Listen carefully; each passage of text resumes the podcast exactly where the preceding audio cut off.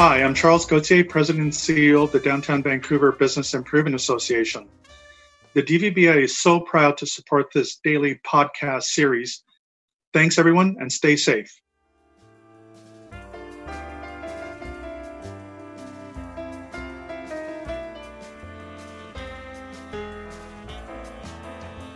Thanks for watching Coping with COVID 19. Before we get to our regular video interview, here's a short news summary of what's been happening related to COVID 19 today. Effective at midnight tonight, all travelers coming into Canada are required to have a quarantine plan in place. This includes travelers that show no coronavirus symptoms. Now, if they don't have a plan in place, they will be required to sequester themselves in quarantine at a hotel. Prime Minister Justin Trudeau said the government now has the authority to require travelers to self isolate for a period of two weeks. And TransLink is losing $75 million per month and says it will need to start canceling entire routes unless it receives emergency funding from senior levels of government. TransLink CEO Kevin Desmond said today that the situation TransLink is facing is dire. He said the company's operating revenue has been cut in half due to the fact of reduced ridership and falling fuel tax revenue. Bus fares have also been canceled. Thanks for watching. Here is our regular video interview.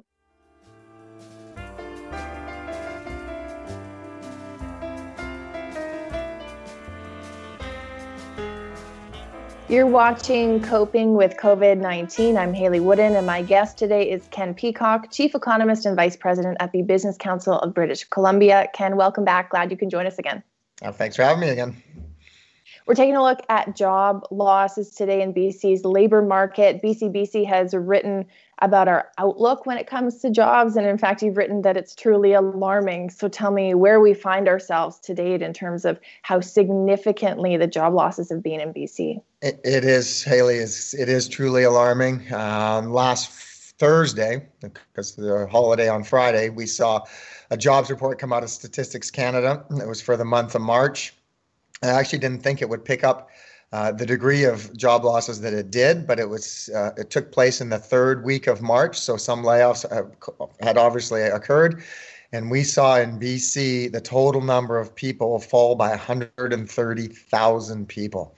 Hayley, that is a massive number, uh, unprecedented, nothing even close in in history have we seen anything like that. And just to provide a little bit of context, uh, during the Great recession or the financial crisis of 2000 and, and the financial crisis of 2008 and 2009, we saw about eight or 10 months, no, 10 or 12 months of job losses, but the worst monthly decline in that period was 10 or 11,000. So 130,000 just swamps that. And another way to think about this and conceptualize it is 130,000 jobs that's about three to four years of typical, reasonably good job growth for British Columbia. So, in a single month, we saw three to four years of employment growth evaporate. And unfortunately, there's more to come, but we can get into that.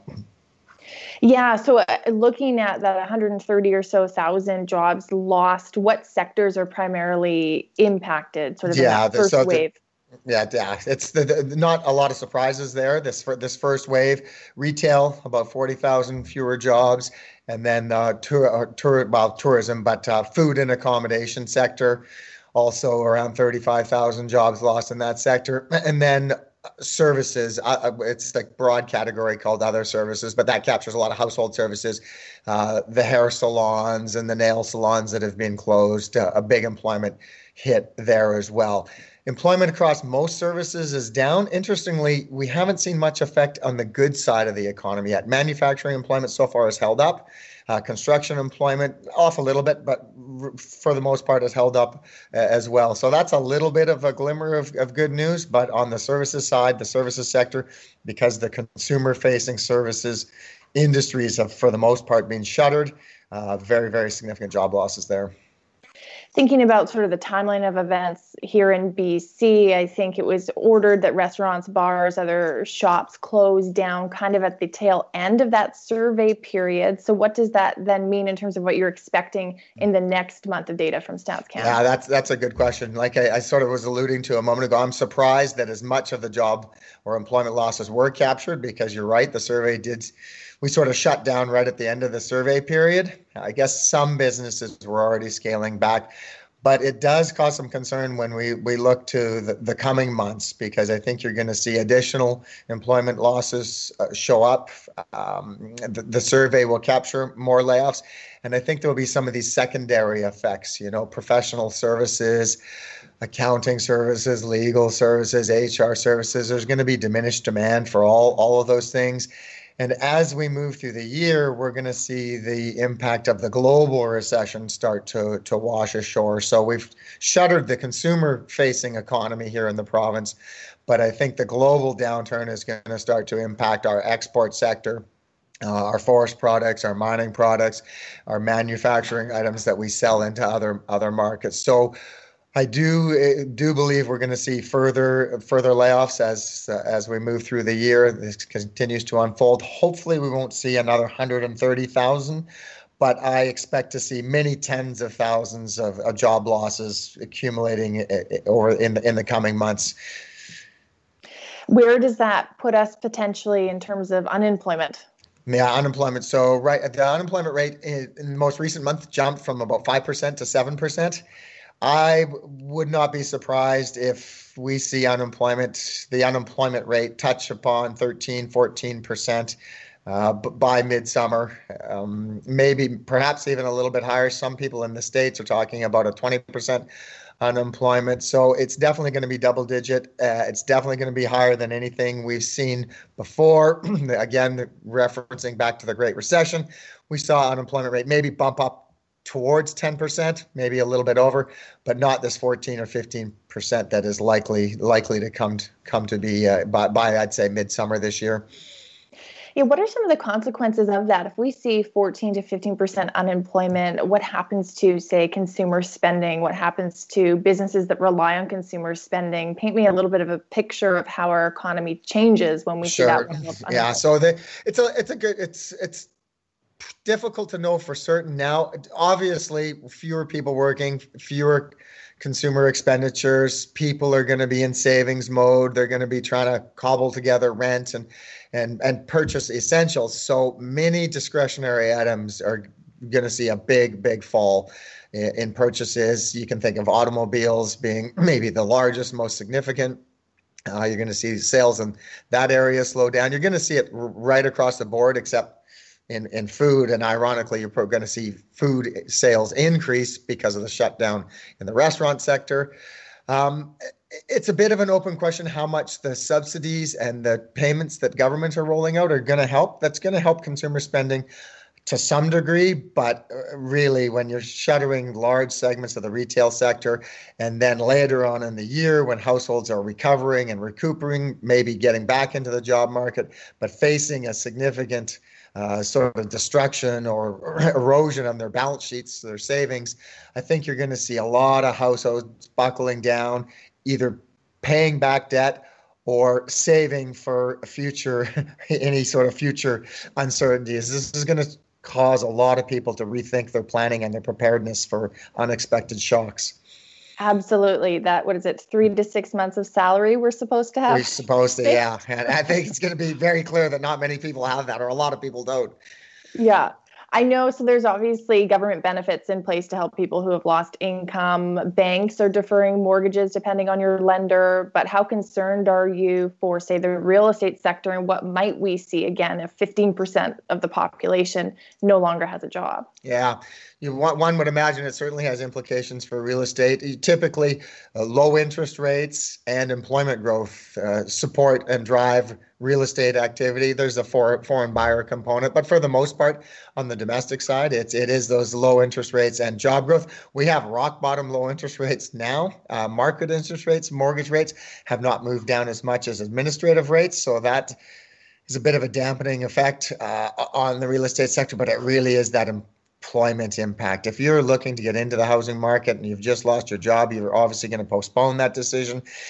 Even if you're just looking in to getting into the house market and you still have your job, why would you buy now? There's so much uncertainty. Uh, so I think it's going to be tough time for the real estate industry until we get a little bit more clarity and, and certainty. Um, uh, price reductions are probably going to happen.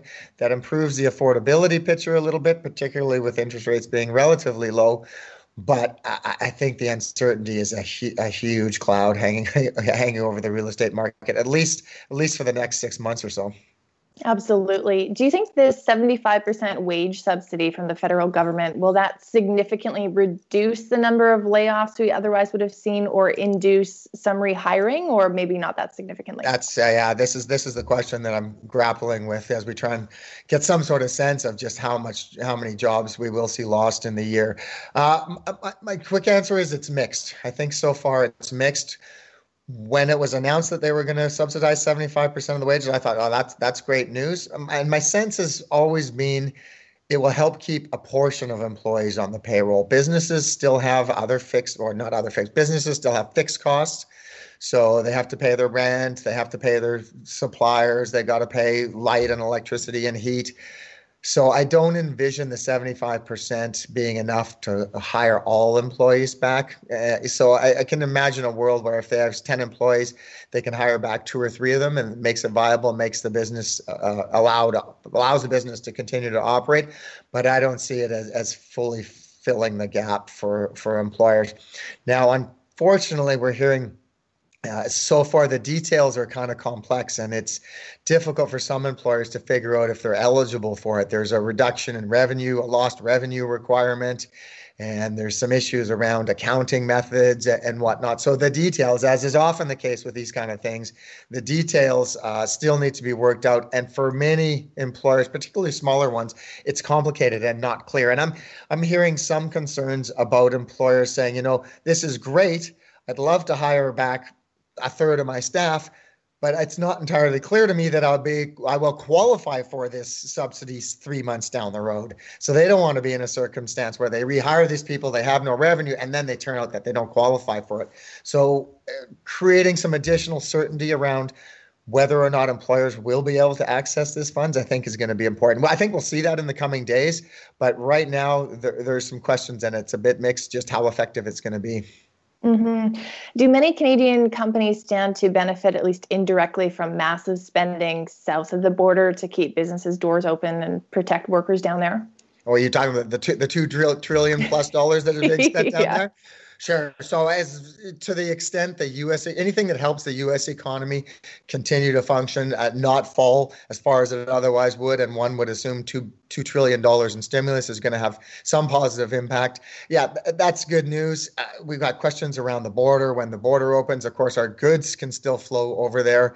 Uh, we can still export services over there. So, if that keeps the U.S. economy going and more businesses viable and operating we do benefit from that indirectly. Absolutely. It, it, in the absence of uh, the alternative where they did nothing, we were much better off having them provide some stimulus and keep their economy going as much as possible. For sure. Obviously, accompanied with job losses, we're hearing stories of businesses permanently closing their doors. So, when we make it through this pandemic, those are jobs that are lost and people can't return to. Any sense of what that picture kind of looks like post COVID 19? This, this, is re- this is what we've been concerned with right from the outset is just how many businesses are going to be destroyed, uh, sh- closed down uh, wrap up their operations because they just couldn't make it through this period with no revenue, uh, reduced revenue. They take a look at the outlook and think perhaps their sector may be permanently changed. It's just not going to be the same.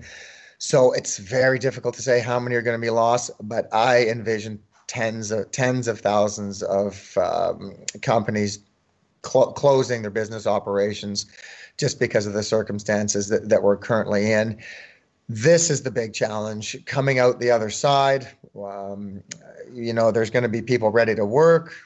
Maybe they've embarked on some retraining, but just where the jobs are going to be uh, is is difficult to say, and how much destruction of this so-called this this physical capital as as well as institutional capital is going to occur through this process. That that's that's the big question mark, Hayley.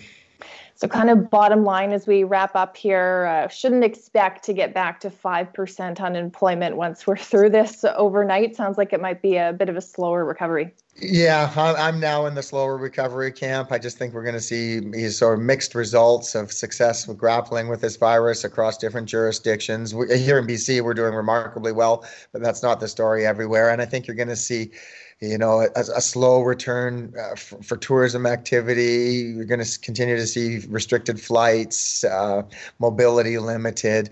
So no, I, I don't expect a snapback. Actually, in our projection that we that we wrote up, I do have employment actually rising a little bit in the second half of the year or, or after the summer, just because I expect that by by midsummer we'll start to see a gradual reopening or some sort of reopening of consumer facing businesses. So you would expect to see employment rise in those circumstances. But I'm not thinking it's it's a huge snapback. I'm seeing more of a, a, a, gradual, slow rebuilding. It may be a good opportunity or a good time for people to consider going back to school if they were contemplating taking on some higher education and some additional learning. The next year might be a good place to be in an institution, an educational institution. Would it be out of the question to see governments maybe step up and provide grants or funding for people to do just that? People who say worked in the restaurant industry, they have no job to go back to because that business closed and are now reassessing their future. Could we see something like that by way of a stimulus? I, I, I think it's a it's a great idea. Um, we're going to be in a circumstance where there's going to be huge numbers of people unemployed. Um, I've even heard, even in my own family, my, my kids have go, said to me, it sort of feels like a reset, an opportunity to do something new.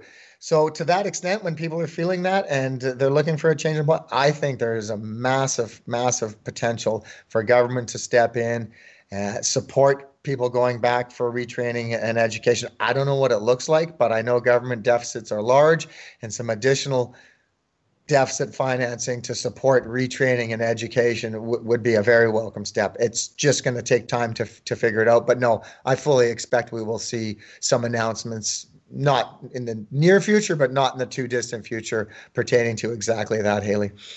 Well, Ken, it's always a pleasure having you on the show. Thanks so much for coming on with your insight and stay well. Hopefully, next time it'll be a little more optimistic. I'll be counting on you for some good news. That would be a nice, Thanks, refreshing change of pace. That's Ken Peacock, Vice President and Chief Economist at the Business Council of British Columbia. Thanks so much for watching Coping with COVID 19. We'll be back tomorrow with a new video.